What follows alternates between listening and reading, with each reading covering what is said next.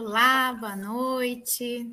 Eu me chamo Letícia Carolina, sou advogada do escritório Pereira da Costa, e hoje nós vamos falar sobre o tema 1083 do STJ, que trata sobre os critérios de aferição do ruído e como isso pode impactar na sua aposentadoria especial. Para elucidar esse assunto tão complexo, né, nós vamos conversar com a doutora Luciana Pereira da Costa, que é advogada, é sócia fundadora do escritório Pereira da Costa, e com o engenheiro Eduardo Katinski, que é especialista em engenharia e segurança do trabalho, química e meio ambiente. Boa noite, doutora Luciana. Boa noite, engenheiro Eduardo. Sejam muito bem-vindos. Boa noite. Boa noite, obrigada. Bom, ao longo dos anos, muitos processos né, que solicitam aposentadoria especial com base no nível de ruído começaram a surgir. E aí, quando muitas pessoas entram com processos que se discute a mesma situação, é preciso criar uma decisão que vai pacificar esse entendimento, né? Então, a gente sabe que isso acontece é, é, em, em, algumas situações, e é o caso do tema 1083 do STJ. Então, eu queria direcionar minha primeira pergunta para a doutora Luciana e perguntar, doutora Luciana, do que, que trata a decisão do tema 1083 do STJ e quem que se enquadra nessa situação? Então, Uh, ruído é um dos agentes nocivos que, assim, mais, uh, demandam sempre muita discussão, né? Então, desde lá, os níveis de ruído e tudo. E nesse julgamento do tema 1083, o que estava em discussão era, em casos de uh, níveis variados de ruído durante a jornada, qual seria a metodologia adequada para a aferição, né? Então, uh, só para colocar aqui o que estava em discussão. Possibilidade de reconhecimento da atividade sob condições especiais pela exposição do ruído, quando constatados níveis diferentes, diferentes níveis de efeitos sonoros. Então, o tema 1083 trata daquelas profissões, daquelas funções que as pessoas estão expostas a níveis diferentes de ruído durante a jornada. Diferente daquelas situações que a pessoa tem sempre um nível de ruído constante uh, na jornada. Então, níveis diferentes. Nesta situação, qual seria a metodologia adequada para aferição? Se é o NEM, se é o nível máximo, se é o média de aritmética, pico de ruído, eu, o engenheiro Eduardo sabe melhor que eu explicar tudo isso, porque eu sempre me, me vou me consultar com ele quando eu preciso, né? o tema foi julgado, né? E foi fixada, então, a seguinte tese: o reconhecimento do exercício da atividade de especiais pela exposição ao agente nocivo ruído, quando constatados níveis diferentes de efeitos sonoros, deve ser aferido por meio do nível de exposição normalizado, NEM. Ausente essa informação, aí deverá ser adotado como critério o nível máximo de ruído, pico de ruído desde que a perícia técnica judicial comprove a habitualidade e a permanência da exposição ao agente nocivo na produção do bem ou na prestação do, do serviço. Então, ficou definido que, em caso de exposição a níveis diferentes, deve ser aferido por meio do NEM, nível de exposição normalizado. Ausente essa informação, aí a gente passa a segunda possibilidade de que seria o critério de nível máximo de ruído, pico de ruído. Então, a questão aqui é que as empresas não estão obrigadas a colocar esta a forma de metodologia, o método de aferição do NEM nos documentos. Aí o engenheiro Eduardo também depois nos esclarece melhor sobre isso. Então, os formulários não vêm com esta informação. E, a, e agora passa, então, a, a, com essa tese essa, firmada pela STJ, vai começar a ser necessário né, que a gente informe se foi aferido por meio do NEM. Ou vai passar por perícia. E perícia também é uma outra situação que nos processos de aposentadoria especial, ou que tem conversão de tempo especial, também é uma questão muito, vamos dizer assim, que tem que ser estratégica, tem que ser cuidado. Não é tão simples a gente pedir uma perícia num processo que tramita, por exemplo, no juizado especial. Um processo de rito ordinário, que tem valor de causa superior a 60 salários mínimos, até é mais comum mas ainda assim não é uma coisa tão tranquila de uhum. se conseguir. Mas no juizado especial realmente é uma, é uma raridade acontecer uma perícia. Então, no caso de tu ter um documento que não está com uma metodologia correta ali de aferição, e não tem como fazer uma perícia, não é deferida a perícia, fica complicado o processo. Então, a importância dessa nossa conversa aqui hoje, para que as pessoas, e é justamente uma das questões que a gente traz no atendimento sempre no escritório, as pessoas uh, conseguirem o PPP já é uma luta. Aí, além de conseguir o PPP, tem que, tem que ler o conteúdo, como ele está preenchido, e se ali, no preenchimento, em caso de níveis de ruído, está explicitado se foi aferido por meio do nível de exposição normalizado ou qual foi a metodologia utilizada. Né? Então, Você está preenchendo é... de forma correta ainda, né? Isso, isso que é importante. Outro ponto sobre o NEM, só para não deixar passar, o NEM, ele é calculado sempre considerando uma jornada de oito horas. Então, uhum. se a uhum. jornada é diferente de oito horas, um marítimo, um enfermeiro, qualquer pessoa que faça muita hora extra, por exemplo, já tem que fazer um cálculo ali, já tem que levar a informação da quantidade de horas que tem na jornada normalmente, porque vai variar. O nível de ruído que a gente consegue ficar exposto numa jornada de oito horas é um, e o nível que a gente aguenta numa jornada de 12 por 36, por exemplo, dos enfermeiros, uhum. já não pode ser o mesmo nível. Essa, essa seria justamente a minha próxima pergunta, de quais seriam os, os efeitos práticos dessa decisão, doutora Luciana. É, como, é que, como é que a gente pode ver isso na prática, né? Com essas, a senhora começou a dar o primeiro exemplo das jornadas mais superiores a oito horas, então que há um cálculo diferente. Se poder continuar um pouquinho a respeito Correto. Desse, desse detalhe. O nível de exposição normalizado, o NEM, Uh, deixa eu subir aqui e trazer um exemplo interessante. Ele é autorizado pelo próprio INSS, né? Está na IN, então já desde o processo administrativo, quando faz o pedido da aposentadoria e tem tempo especial com ruído, já uh, tem desde lá uh, na IN a instrução de que o, o, nível de ruído deve ser 85 decibéis numa jornada de 8 horas. No caso de uma jornada diferente disso, desde o processo administrativo é importante que o segurado já sinalize isso, porque tem que ser feito o cálculo daí diferente, né? Uma jornada de 10 horas, enfim, tem que ser feito o cálculo dimensionando. As consequências desse julgamento aqui para nós, uh, num primeiro momento, o que, que a gente tem que pensar uh, como, vamos dizer assim, a parte do segurado, da advocacia previdenciária? O documento tendo a informação do NEM, já vai estar mais facilmente, uh, vamos dizer assim, uh, de acordo com o que a gente precisa para o processo ser ter aquele período reconhecido, ter uma tramitação mais tranquila. Não tendo a, a, essa indicação, a gente vai passar para a questão do pico de ruído. Se não tem também isso no formulário, a gente passa para a questão da perícia, né?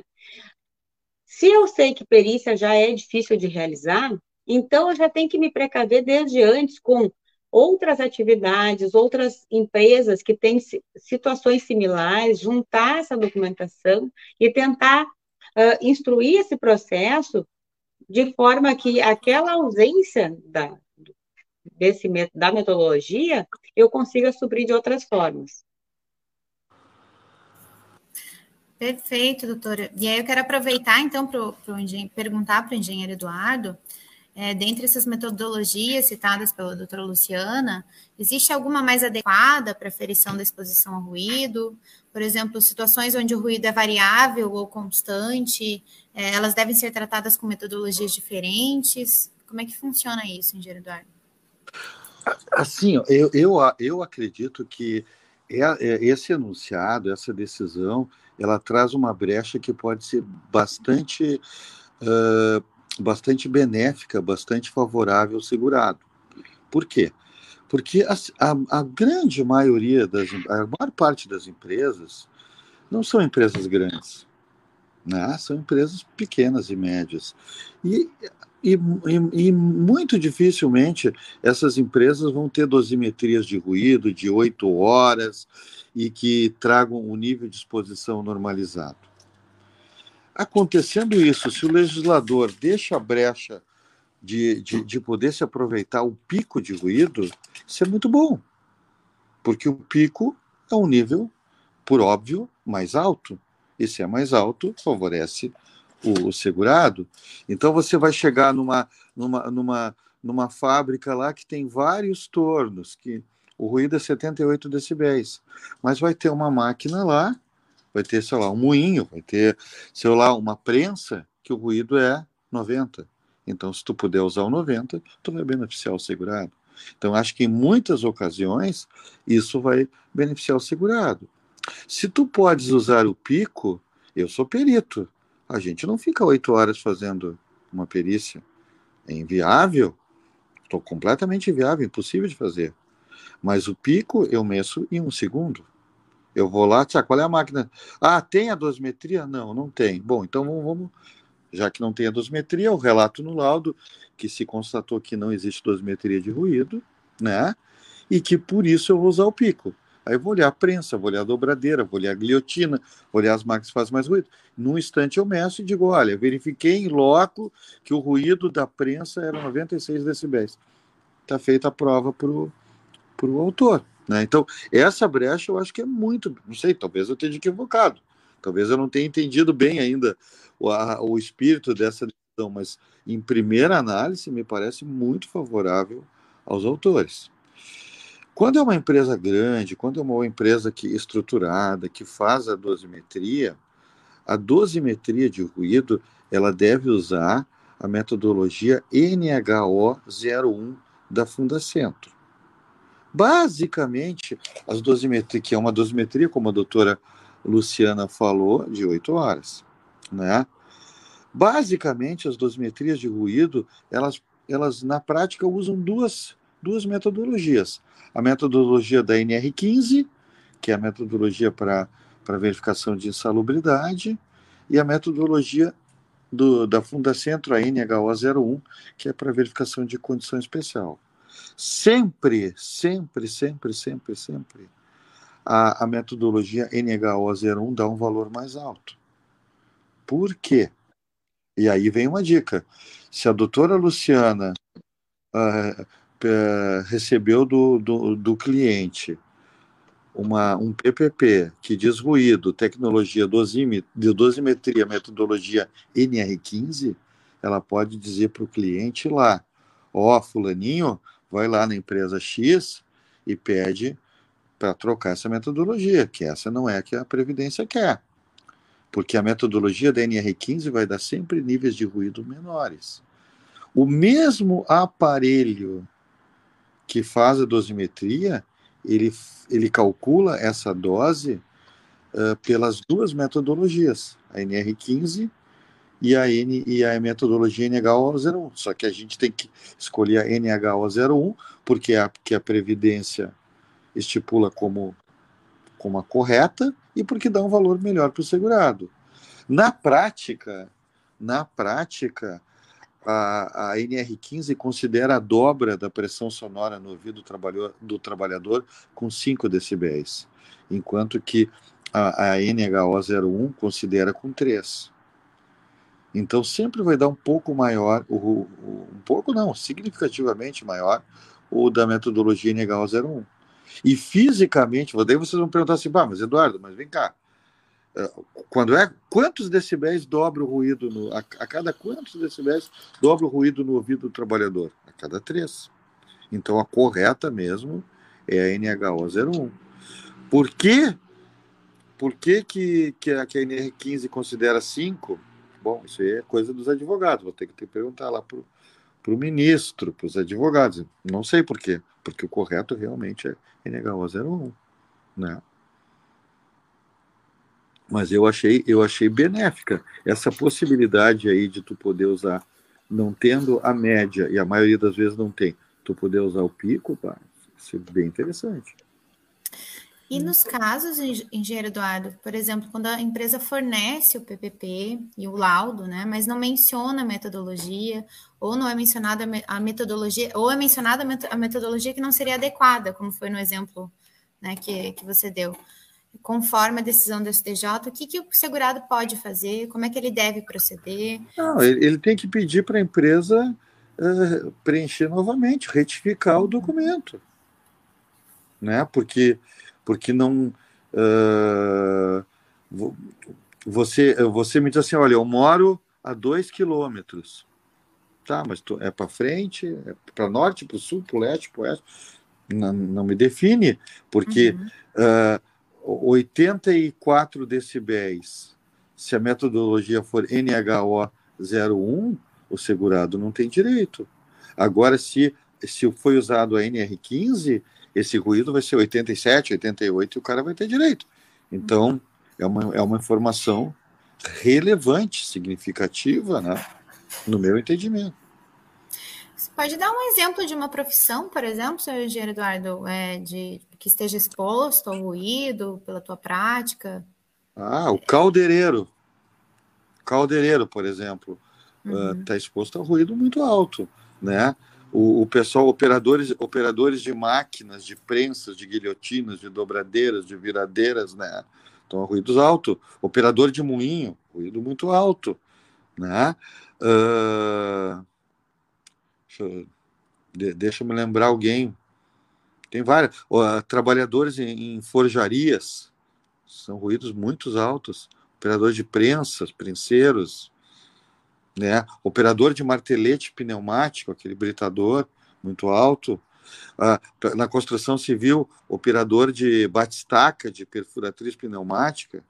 O próprio operador de uma máquina pesada, uma pá carregadeira, uma moto niveladora, uma retroescavadeira, essas máquinas geram ruídos muito significativamente acima de 85 decibéis.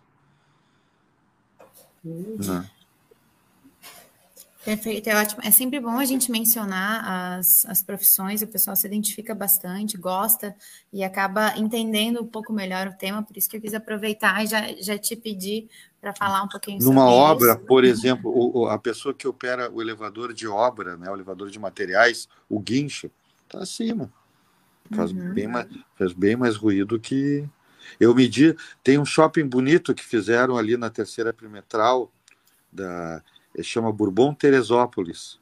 Eu fiz uma perícia com o perito do juiz e o trabalhador, o reclamante, no caso da Justiça do Trabalho, era operador do elevador de obra. Eu medi o ruído, deu 93, parece.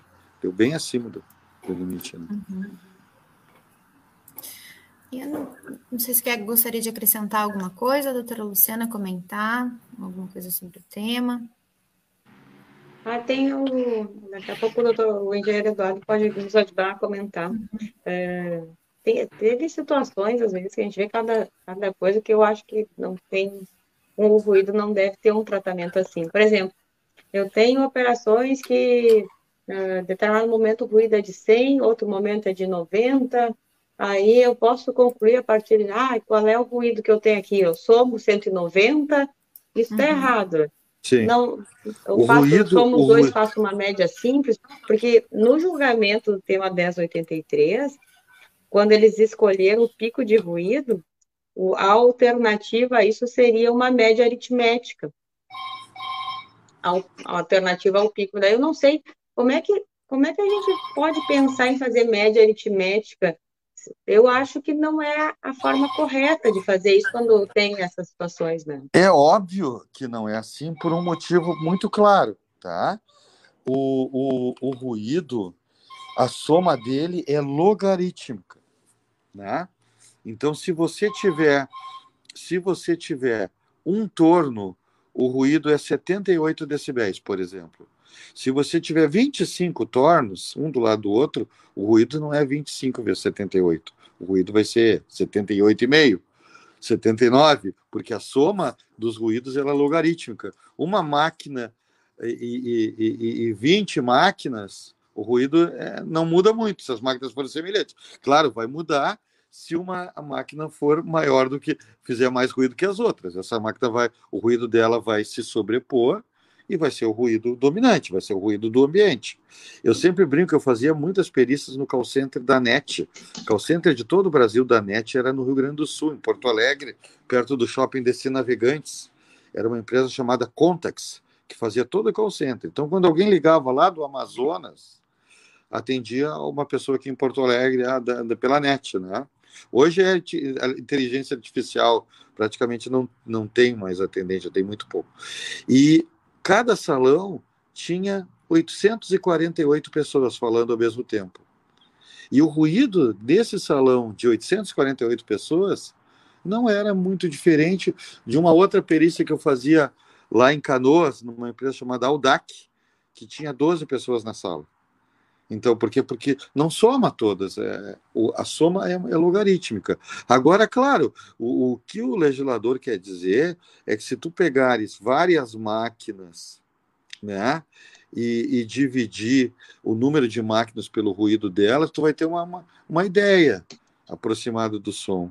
O que não é verdade, porque o porque primeiro tem que ver o tempo que cada máquina fica funcionando, nem sempre a máquina fica ligada o dia todo, né? Então, é, eu acho a médica, média aritmética bem fora da realidade. Acho que não, não seria uma. Tecnicamente, Sim, não. não seria bom. Não seria correto, né? Nós tivemos a participação aqui do Sérgio Luiz. Muito obrigada, Sérgio Luiz, pelo, por participar, por interagir aqui conosco. Ele comenta que ó, meu, meu PPP foi indeferido pelo INSS, ruído 84 decibéis a 91, NO 01.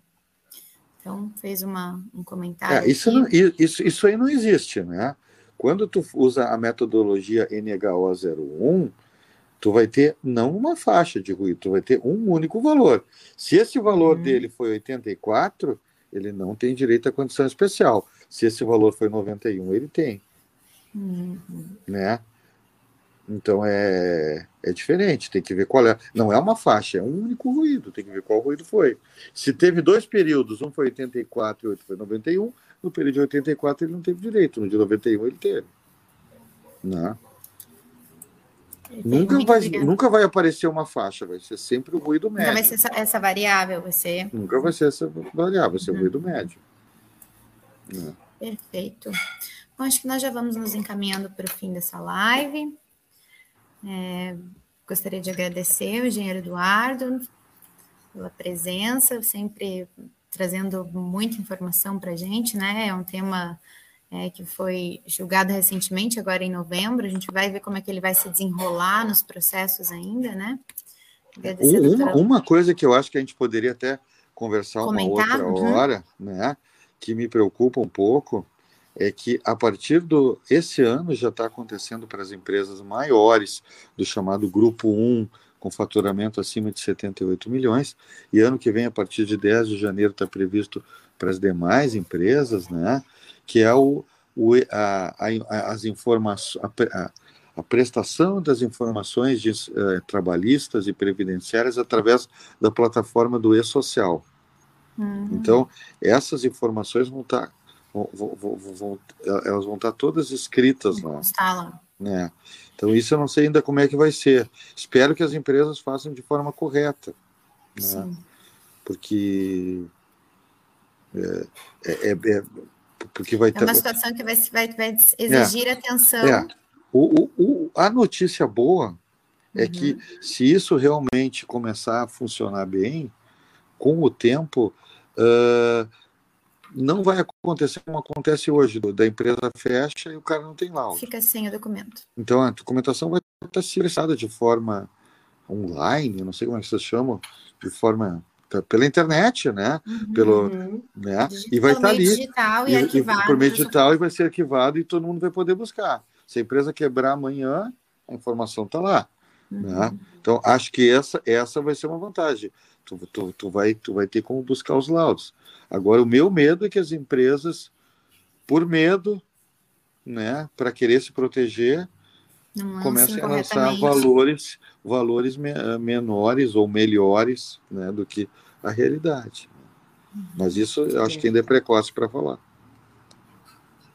É um bom tema, sim. Com certeza a gente pode dar abordar com mais profundidade, né? E, e justamente é, é, bem o ponto assim que a gente tem que estar atento quando o, o, o documento não está refletindo a realidade. Né? Eu sei que não é aquilo ali, é diferente como é como agir para uh, corrigir então, né? E ele realmente esteja condizente com o que foi a realidade do trabalho. Então, bem, bem interessante. Está aí já um tema para uma próxima conversa, com certeza. Com certeza. E aí eu quero aproveitar para falar, inclusive, para o Sérgio, né, que participou, é, interagiu aqui conosco, que não é incomum que a gente tenha casos em que o INSS não enquadra uma atividade ou não reconhece, mas é importante, então, procurar um profissional adequado, um profissional competente para dar uma olhada no PPP, para ver se ele foi preenchido corretamente, para olhar, por exemplo, essa questão que o engenheiro Eduardo apontou, de não poder ter essa variação, de ser um ou outro, enfim. Então, é sempre buscar o auxílio de um profissional competente, adequado, especialista na área para poder elucidar, para trazer essa, para decidir então os caminhos a serem tomados a partir do cenário real, né? E nem então, sempre o INSS está tá correto. Às vezes se ganha na justiça, às vezes sim. o segurado procura o direito dele e o, e o entendimento da Justiça Federal Previdenciária é diferente do, do analista da Previdência. Né? Também uhum. acontece. Uhum. Muito comum até. É. Bom, então, quero agradecer de novo meus colegas. Passo a palavra agora para que vocês possam se despedir, por favor, doutora Luciana. Ah, vou agradecer o nosso querido engenheiro Eduardo. É sempre muito bom conversar com ele. É um assunto bem, bem técnico, bem complexo, ainda mais para para quem não é da área, fica mais uh, difícil mesmo, são termos diferentes. Mas a gente trazendo isso para as pessoas ouvirem, tomarem conhecimento de que existe isso, que tem que prestar atenção em algumas coisas, por mais que não grave tudo, só essa uh, ficar antenado a esses detalhes já vai garantir depois lá na, que vai atrás um documento certo, vai questionar, vai buscar uma orientação correta com o profissional. Então, se conseguimos plantar a sementinha aí da, da curiosidade, da atenção, já estamos com nosso dever, com a nossa missão cumprida. Engenheiro Eduardo, por favor. Eu, eu agradeço o convite para mais essa live. Me coloco à disposição para o que eu puder ajudar. Se eu puder ajudar em alguma coisa, eu fico contente. E deixar a mensagem para o trabalhador: uh, olhar os documentos que recebem, né, questionar, se for possível, uhum. levar, se, se tiver dúvida, levar esse documento para um profissional Sim. e e fazer isso logo na sua saída da empresa, não deixar o tempo passar, porque com talvez com o passar do tempo seja mais difícil essas adequações. Né?